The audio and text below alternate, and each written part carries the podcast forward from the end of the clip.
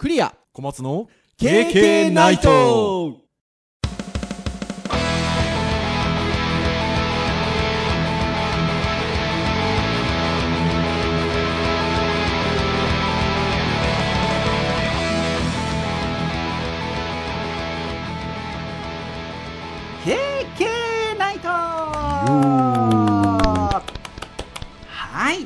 第429回の配信となりますお届けをいたしますのはクリアとはい、小松です。どうぞよろしくお願いいたしますはい、よろしくお願いいたします。はいということで12月7日の木曜日配信予定通りでいきますとというところでございまして 12, なえー12月最初の配信でございますねもうなんかもうここ数回なんか毎度のごとくこのコメントは言ってますがもう早いですね 年が過ぎる時間が過ぎるのはと言いましょうかまあ、そうですね。もう12月入ると本当になんかもう年も終わりが近づいてきたなっていう感じがとってもしますねまあ、そうですね。うん。これもなんか毎年言ってる気がするんですけど12月が師走と書きますが死が走ると書きますが、い、やーやっぱ忙しいなっていう感じでねえ私どものあれで言うとやっぱりねゼミを持ってるのでもうこの12月1月はねゼミ生のちょっとななんてでしょう。サポートと言いましょうかなんて言いましょうか。はい。がやっぱりあるんでですね。そこもっていう感じですよね。うん。まあ、ちょっとやっぱり、あの、このくらいの時期になると、こちらがちょっと思ってるものと、やっぱこう、向こうがここまででいいかって思ってるものがずれてるのがだいぶ分かってくるので、そうそこをね、早めに補正しないそうと、なんですよ。そう。で、実はでも、あの、本学、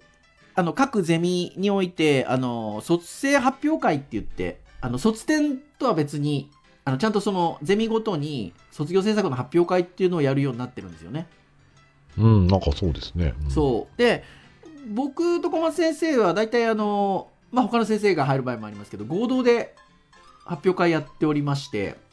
で、例年ですと1月にやってたんですよね。そうですね。提出してからやってますそう。提出締め切りが1月の、まあ、中旬とか、あのちょっと下旬に差し掛かるかなぐらいの時が大体提出締め切りなので、えっと、それが終わった週ぐらいの感じで、はい、あのいつもあの発表会やってたんですけど、今年はね、ちょっと早めにやろうっていうことで、今年もあの小松先生のゼミと一緒にやるんですが、早めにやりましょうということで、えー12月の、まあ、終わりの方の週という感じ感じですね。まあ、大体他のゼミは割とそのぐらいの時期にやってることが多いみたいなんですけど、なんかその方が発表してもらった上で、しっかりこうブラッシュアップして提出いただけるんじゃなかろうかと。まあ、ちょっとね、やっぱりこの時期、本当はいつもね、11月末に成果物ができて、で、12月からね、成果報告書書いて、はいっ。ていう形で持ってきたいなと思っていながらう、ん。結局発表がね、1月のその提出後ってなるとですね、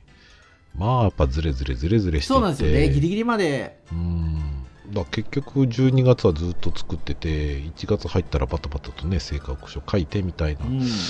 で、みんなヘトヘトになった頃にね、発表っていう、あんまり良くないなっていそううのがそうそうそうそうそうそう。でできれば、まあ、もう11月提出成果物できるんだったら、12月にもう発表できるじゃんと。うん。むしろそこに緊張感を持って作ってもらった方が、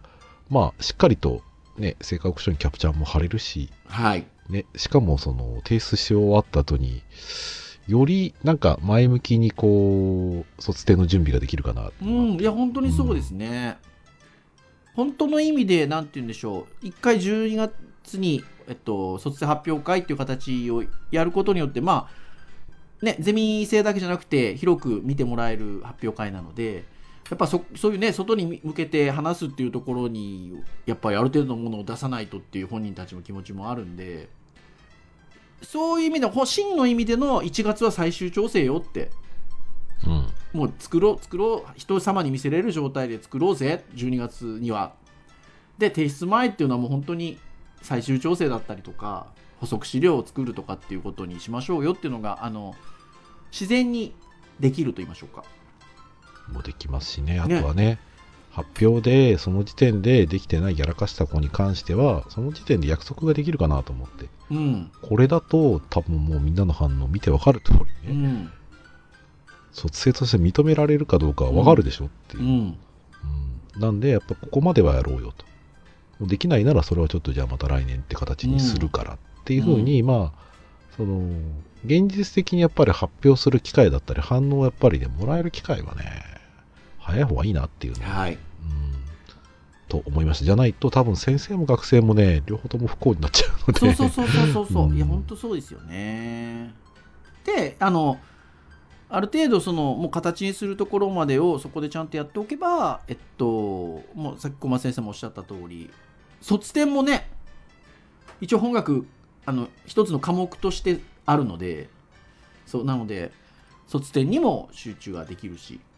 はい。いやそういう意味であのとてもいいんじゃないかということで。でもただ、えっと、ということで言うと、まあ、この12月に私たちもなんとかせなあかんと、いうところなのでそういう意味でも12月は忙忙しいと、はい、いう感じでございますが。はい。まああのその発表会の後にはなんか2023年お疲れ様ってねなんか言えるんじゃなかろうかなというところで、はい、それを楽しみにしつつというところでございますよはーいはいてなところではいえー、今日はじゃあ何の話をするの？というところなんですけれども今日教育会なんですよねはい。ターンで言いますと。で、えっと、12月の、えっと、配信という意味で言うと、えっと、今回も入れて残り4回なので、えっと、最後の教育会なんですよ。今日。なので、じゃあ今の話するのかって話なんですけど、卒生の話するのかっていうところなんですけど、そうではなく、ちょっと別のテーマでというところなんですが、やっぱあれですか？今年で教育界でみたいなところで言うと AI の話ではい。締めますか、まあ、記事そのものはね、割と早い段階のものではありますけど、改めて言うとね。うん。はいあのある記事がですねあのとても面白いですよあの興味深いですよっていうことで小松先生からこうシェアがございましてもう拝見をしたらもうあの一読してうなりましたというかもうこれでこれ話しましょうって今日即決したんですけど。はい。えーまあ、AI に関する記事で、えっと、この記事自体の公開は、えっと、今年の4月ぐらいなんですけど、えーとってもあの教育にちょっと関わるような AI 活用っていうあの記事だったのであのこれは年の最後に話しておきたいなと。年の最後の教育会としては話しておきたいなということで、えー今日は、えっと、その記事をもとにちょっとお話ができればなと思うんですが、えっと、どんな記事かっていうと、えっと、バズフィードさんですねメディア。バズフィードさんっていうメディアの記事で、えータイトル作文の宿題を10分で解決。チャット GPT を有能すぎる AI 家庭教師にする活用法にこれはすごいの絶賛の声。っていうことで、えー記事がございましていやーこれはすごいですよねうん。これはい いろいろ話したくなる観点がたくさまあん。どうすごいのかっていうのを今から小松先生とゆるりとトークしていきたいと思っておるんですが、はいまあ、あの見出しの通りでございまして、えーまあ、チャット GPT を AI 家庭教師代わりにして活用したらとってもあの効果があったと言いましょうか面白い活用ができたよっていう記事でございましてこれはあのー話しておきたいなというところでございますのでぜひあの皆さん、あのーバズフィード作文の宿題チャット GPT ぐらいのキーワードで多分検索していただくと、この記事ご覧いただけるんじゃなかろうかなっていうふうに思いますので、あの、全部が全部隅から隅まで一言一句は喋りませんので、私ども。はい。あの、ぜひ、あの、元記事はぜひご読みになってですね。で、私たちのこの、ポッドキャストに、うんうんっつって聞いていただければな、というところでございます。さて、じゃあ、えー、そんなチャット GPT を有能すぎる AI 家庭教師として活用したのが誰かということなんですけれども、これ、えー漫画家の梅さんってどうなんでしょう？リスナーの皆さんご存知でいらっしゃったりするんですかね？うーん、どうですかね。ああ、この方か、僕は読んだことはないけど、この方の代表作はね、うん、表紙は見たことあります。トイボックスはい。ですよね。なんかねトイボックスしかもデジハリ大で先生やられてた方がちょっと関わってたりしてたかなんかで、あの図書館ねメディアライブラリーっていうデジタルハリウッド大学のそこにもあのありますもんねああそうですねはい、うんあるし僕はですね梅さんっていうともちろんそそれもそうなんですけどジョブズの漫画描いてたのでああスティーブジョブズの。なるほどね。は持ってますし、まあ、トイボックスなんかドラマ化もされたんでね。うん。なのでひょっとしたら漫画家の梅さんっていうとねあのあーあの人あの人っていうね、えーいうリスナーさんも多いんじゃなかろうかなっていうふうに思いますが、えーその漫画家の梅さんが、えーまあ娘さんの宿題にちょっと AI チャット AI、まあ、チャット GPT 活用したということで、えー記事になっているというところでございます。でまあどんな宿題なのかっていうと、えー12歳の次女。まあ中学1年生みたいなんですけど記事を見ていくと。中学1年生の娘さんが、まあ、作文の宿題を面倒くさがっていたと。で、えーまあ、どんな作文の宿題が出たのかっていうと、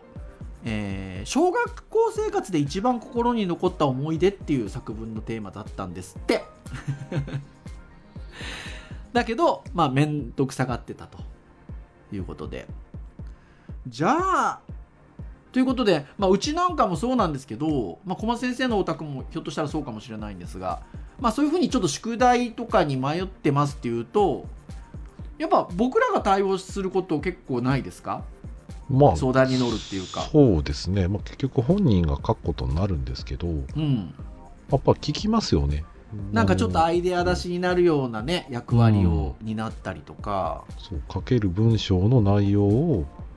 まあ、こちらから質問してあげて自分で喋ってもらって、それをメモしてもらって、まあ、それを材料に喋ってもらう、あ書いてもらうっていう感じが多いですね。ね。だと思うんですけどあのまあ当然多分ですねあの梅さんもですねあのそういうふうに普段はなさってたんじゃないかなと思うんですけどまあただね記事の中にもちらっとなんか書いてあったような気がするんですけどとはいっても忙しい まあまあそうですね。じゃあこうやり取りする中でちょっとね感情的になったりすることもだ早く終わらせようかなみたいなちょっとちゃちゃっとねみたいなところもなくはないじゃないですかやっぱ人間なんで、ところが、まあ、AI は機械でございますからあのとってもなんていうんですか辛抱強くと言いましょうか。感情的な恣意的な発言もしないですし淡々とやり取りをしてくださるっていう意味ではあのとても優秀だっていうねところなんですよね。そうここねまずね冒頭のところからね考えさせられるのは、うん。まあ親は親でね親と子供の関係性で言うと、うん、同じこと聞いてもねバイアスかかっちゃうんですよね。そう。なんですよね。うん。やっぱりそこに人がいて待たせてるとかっていうのがね、すごくこうプレッシャーになってしまったりとか、うん。やっぱそのその点でまず違ったりもしますし、うん。あとはその AI は人じゃないっていうところで言うと、うん。恥ずかしくはないですよね、はい。何聞いたとしてもね、確かに。そうだから聞くこと自体の抵抗のそのなんでしょうね壁も少し下がるというかね、うん、まあ、まず最初の時点でそこが大きいよなと思っていやー、本当大きいですよね。というふうに思います。で、まあ、あの最終的なやり取りの中で、えっと、あ書けそうっていう話になったっていう、まあ、ものなんですけど、そもそもやっぱお題が結構難しいじゃ難しいですよね。なんていうか、まあ。その小学校生活で一番心に残った思い出って言われたときに、まあ、今だったらね、今だったら分けますよ、うん、僕らなんとなくねっていう感じですけどやっぱ中学1年生ぐらいの感じで小学校6年間の生活振り返りましょうって言われたとしても、まあ、6年間ってね長いですしうん。思い出に残ったものってってはてなはてなってなるのはあのとてもよく分かりますしうん。でもそういった中でこの AI 家庭教師さんは、まあ、私はあなたをサポートする AI 家庭教師ですと会話を始めて小学校生活で一番心に残った思い出は具体的にどのようなことですか？などと一つずつシンプルな質問を繰り返していくということであの紐解いていくと。そしてまあいろいろあって分かんないですみたいな感じで娘さんが投げやりに変えても答えても大丈夫です。一つずつ考えていきましょう励ましてくれるっていう。例えば友達との楽しい出来事や先生との思い出部活や学校行事など何か印象に残ってるものはありますか？なんでね。聞いてくださる中で数分でああ6年生の音楽会で鍵盤ハーモニカでパイレーツ・オブ・カリビアンメドレーを弾いたことっていう具体的な思い出が出てきたと。いうところですよね。いやまあまずその、まあ、裏側の仕組みをもう先に僕は知ってはいるものの、はい。やっぱりそのなんだろうな。気づきを与えるというかねそのこの話だったらやっぱりこういうどういう観点がありますかってまあ一般一般的なラインからねそのキーワードを引っ張ってきてるんだろうなっていう想像はつくんですけど、うん。でもやっぱそういう仕組み知らない状態でねやっぱ聞いて言われてみたら、うん。そうだな具体的にじゃあその部分で考えようと考えられるわけですね。まあそもそも、たくさん頭の中にあって、まあ、どれがいいかって選べない。正解がやっぱ正解もわからないし最終的な結論から考えることも難しいっていう状況だと、まあ何していいかわかんないですよね。うん、そのお題の中で何から始めてもいいか分かんないし何を話したらいいかも分かんないしはい。そうどうまとめてもいいかも分かんないし、はい。うん、僕は多分どなんかその辺はね今でも分かります。僕は苦労した口なので,、いや本当そうなんですよ。でなんかね一個一個今まあちょっとちらっと最初冒頭のところお話ししましたけどなんかね本当一つ一つ丁寧になんか聞き出していくような感じがこの AI 家庭教師さんあるんですよね。うん。でえっと、そこからなんかキーワードをやっぱどんどんどんどん引き出していってるのがよくやり取りを見てると分かる感じでで最終的に10分ぐらい AI とやり取りをしたところでもう書けそうって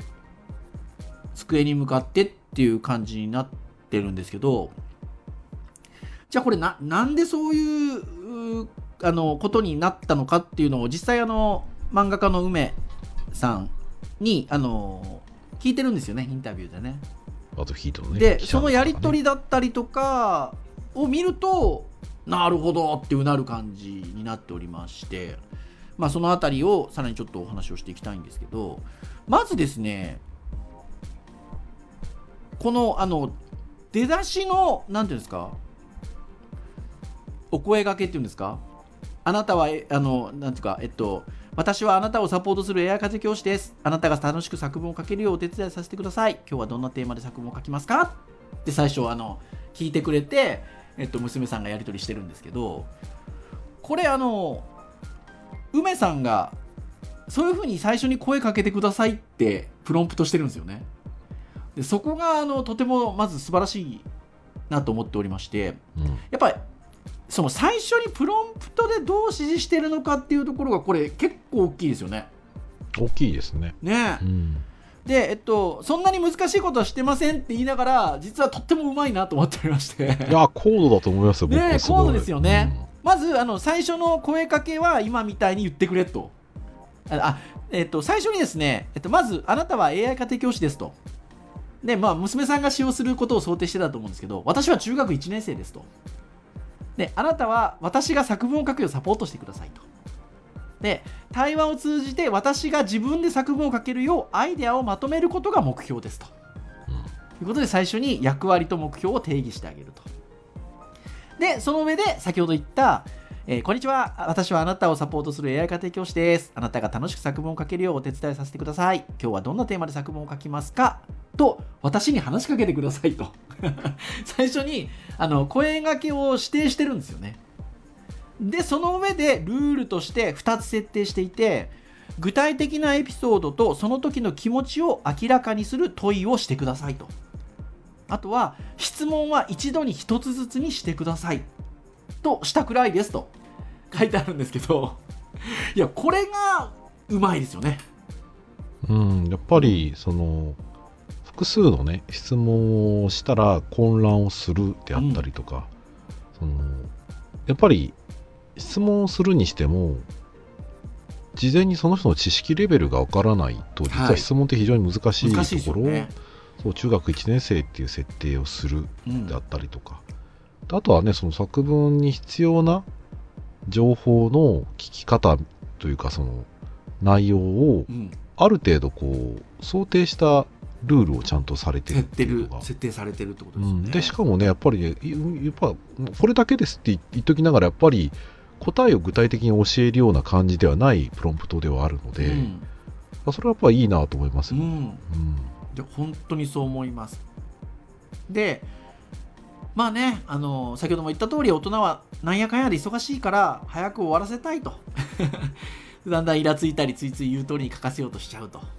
ところなんですが、まあ、AI は感情的にならない。いつまでも待ってくれると。いうところなんですけど。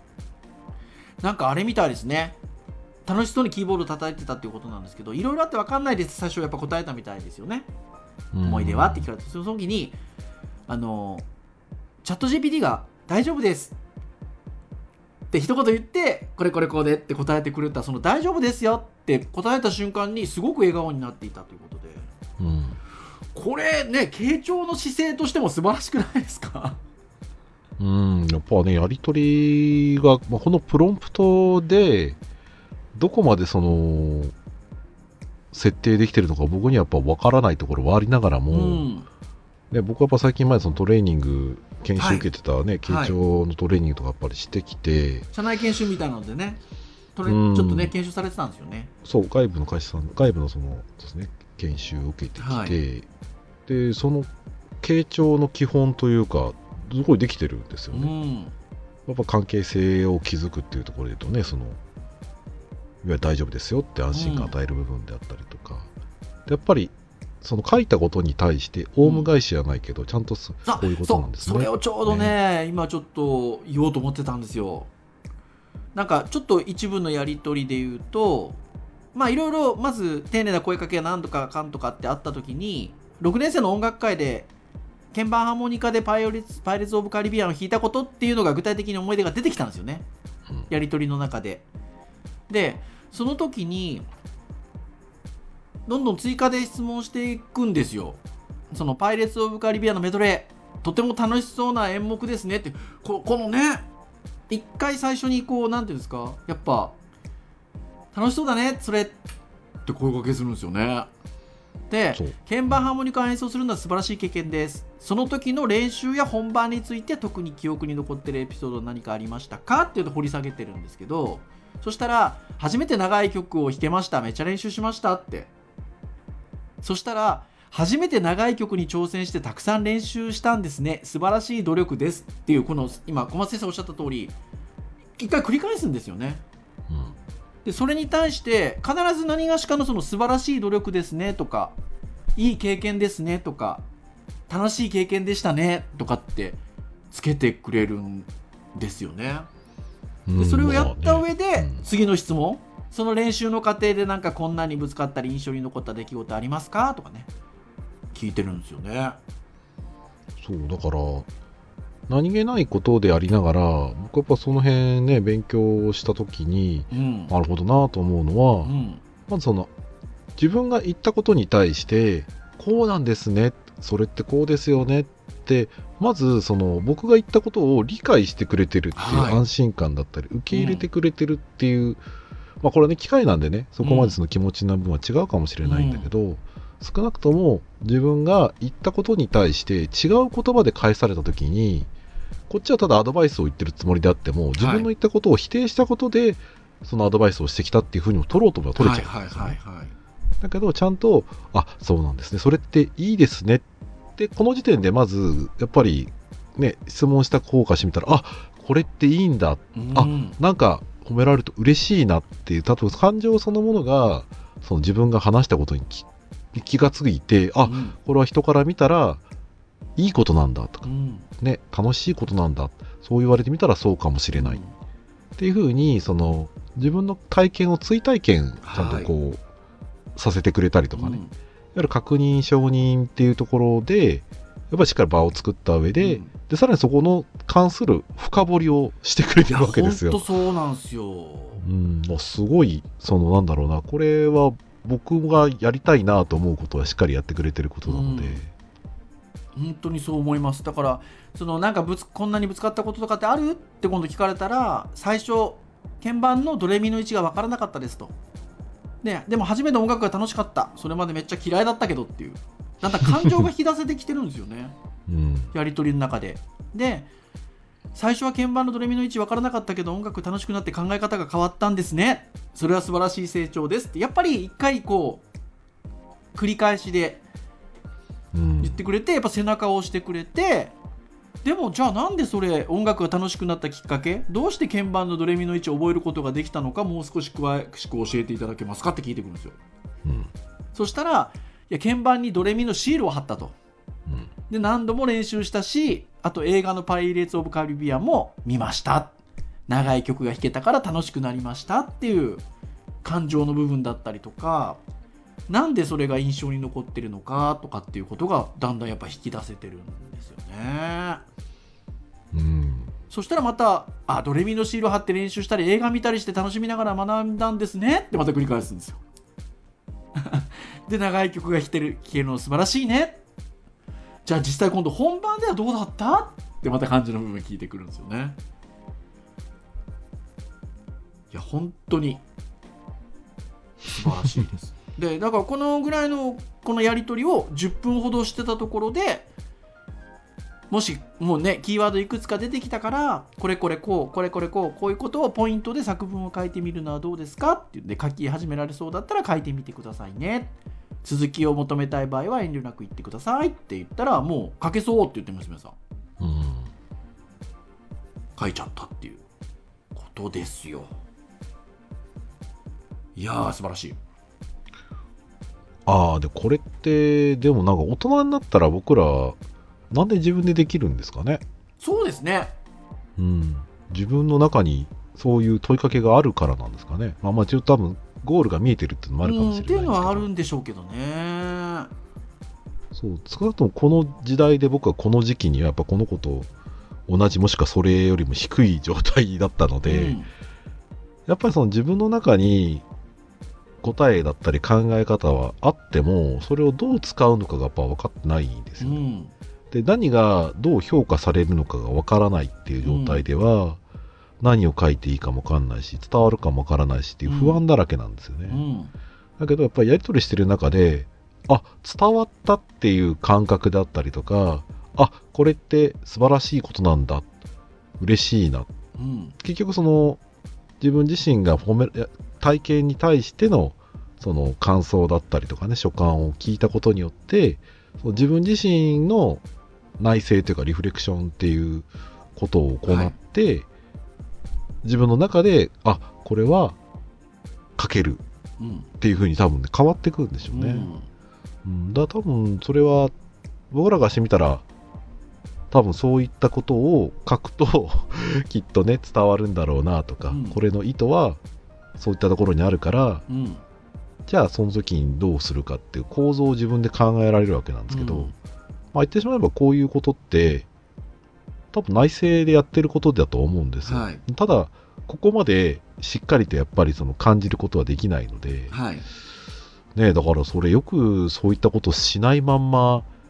ね、書けるようになって、はいそれをやっぱり理解できてんだなってすごいなと思うんですよ、いや逆に。そうですねうん。あとアクティブラーニングにやっぱ通じますよね、そういうね。うんその、対話的で深いそうですね対話をね、するっていうところで。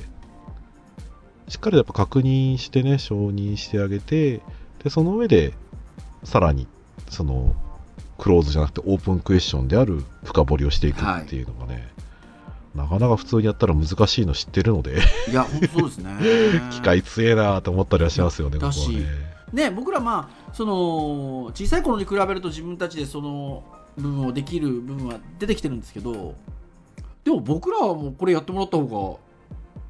いいですよね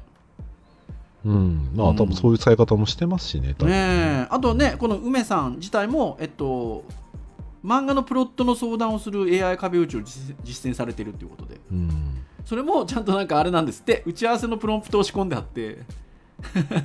使うって話なんですけど。うん。やっぱりなんかうん。ね最後の実はこの記事の最後の締めであの梅さんもおっしゃってるんですけど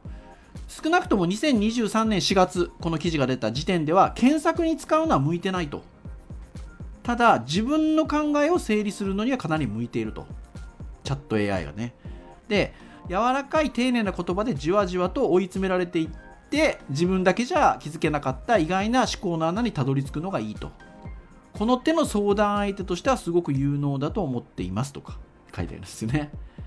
えーいやでもこれが、うん、今今はやっぱそうなのかなっていう。なんかその答えを求めに行こうとするとやっぱりね事実に反したようなことも場合によっては返すじゃないですか。まあそういった記事もありますしね。あります、あのーうん。ね。ああいうチャット AI みたいなものって、うん。ね、ファクトチェックってやらないといけないでしょ、もしそれを、あの事実事実なものとして利用するとすると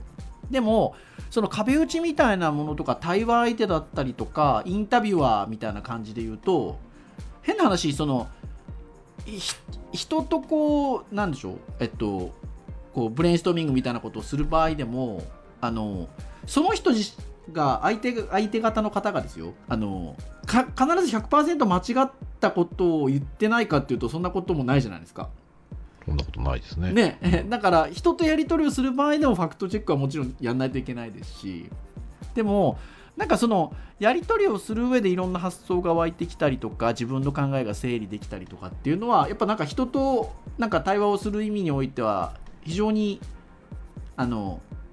あるのかなと思っててあのその代わりには十分なり得てるって思うんですよね。うん。うーんなのでなんかその梅さんが検索に使うのは向いてないけど自分の考えを整理したりするのにはかなり向いてるっていうのはなんかとってもよくわかるなっていう気がしますね。うん。なんかね、これいろいろ考えちゃうのは、うんその、多分今まででもできないわけじゃないと思うんですよ。はい。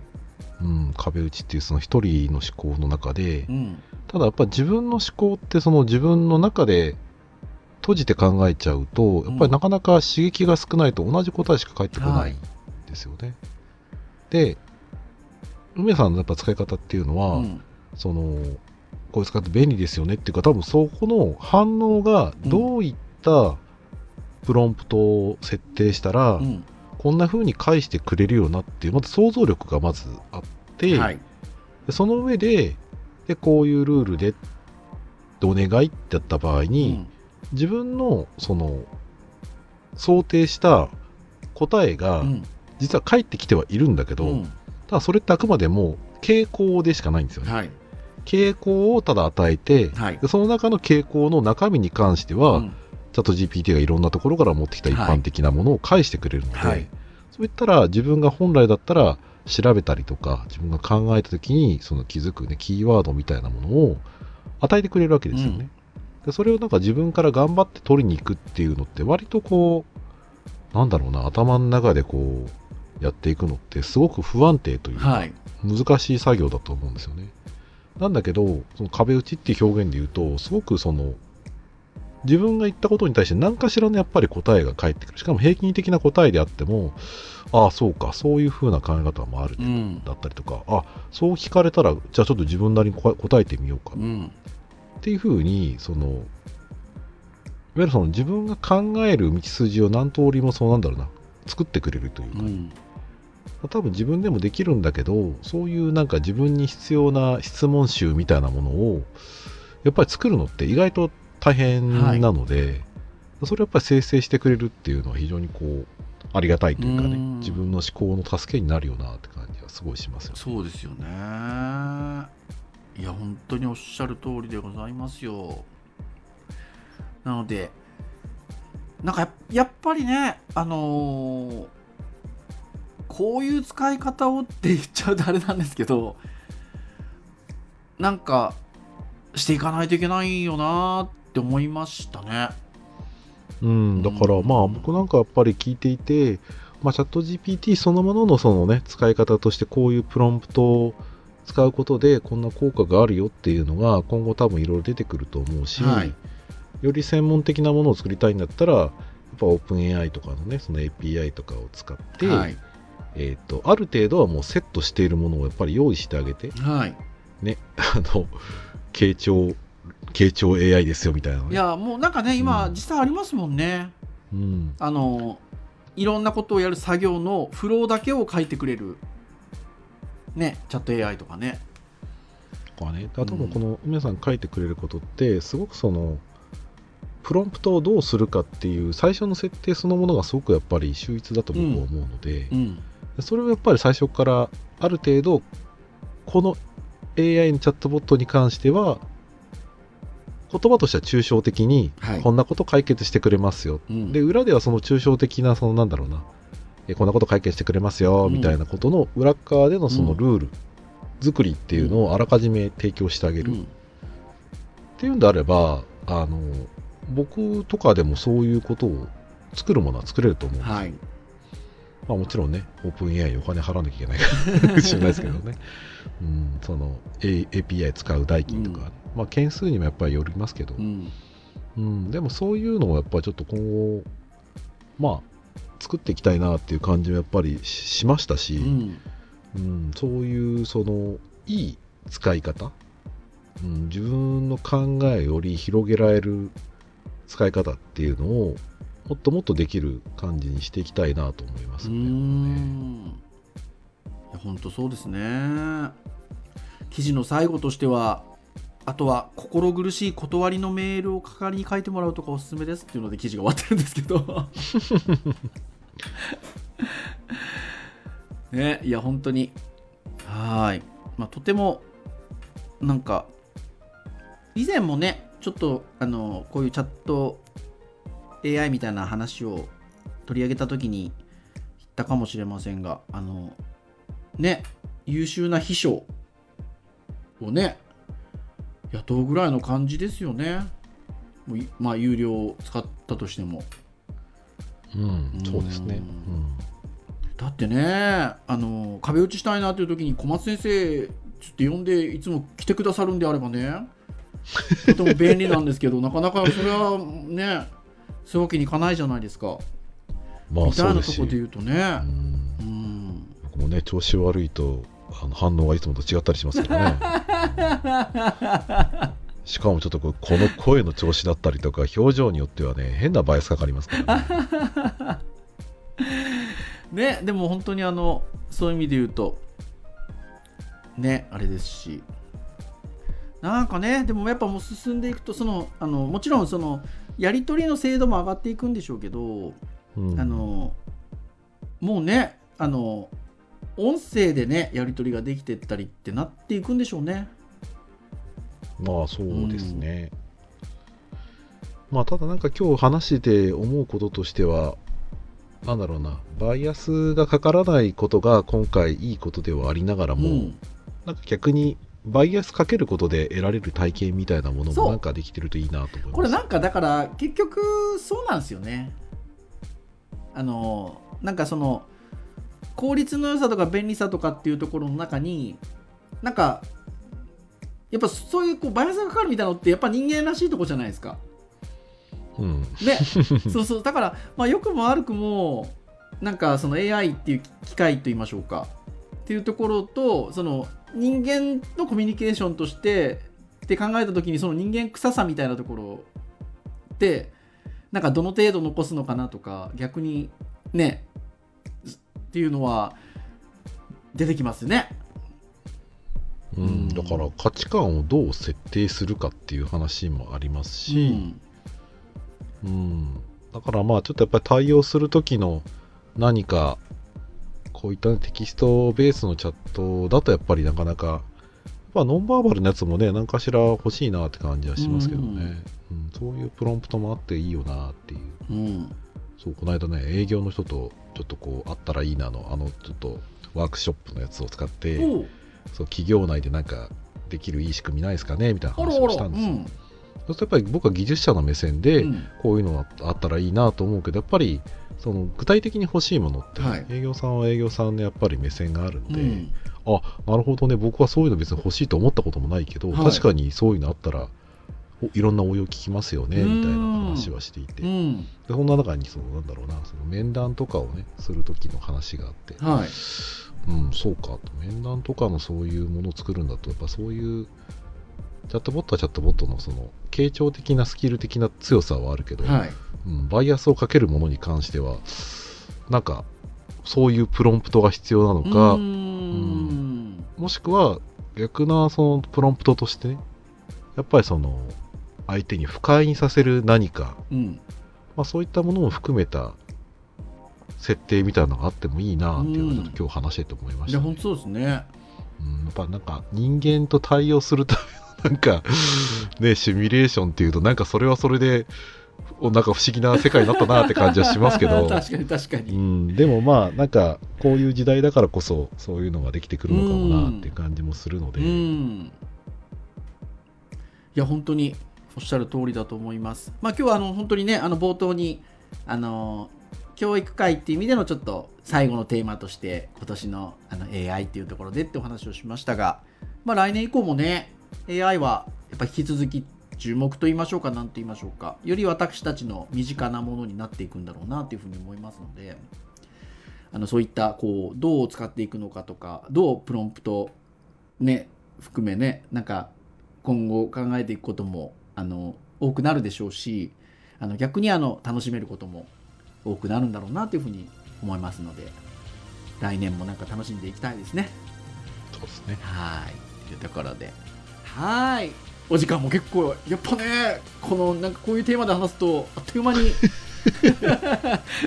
というところですね。以上にしたいと思いますが KK ナイトは毎週木曜日に配信をいたしております、えー公式サイトアクセスをしていただきますとプレイヤーがサイト上にございますので直接聞いていただくことができます。ただ、えー Spotify 等々の購読登録サービスで登録をしていただきますと配信されるや否やですね皆さんのお手元に配信が届きますので、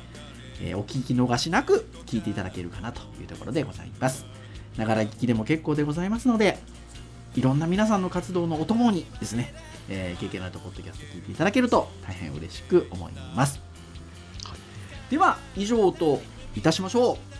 お届けをいたしましたのはクリアと。はいお松でした。それでは次回第430回例のトークでお会いいたしましょう。皆さんさようなら。さよなら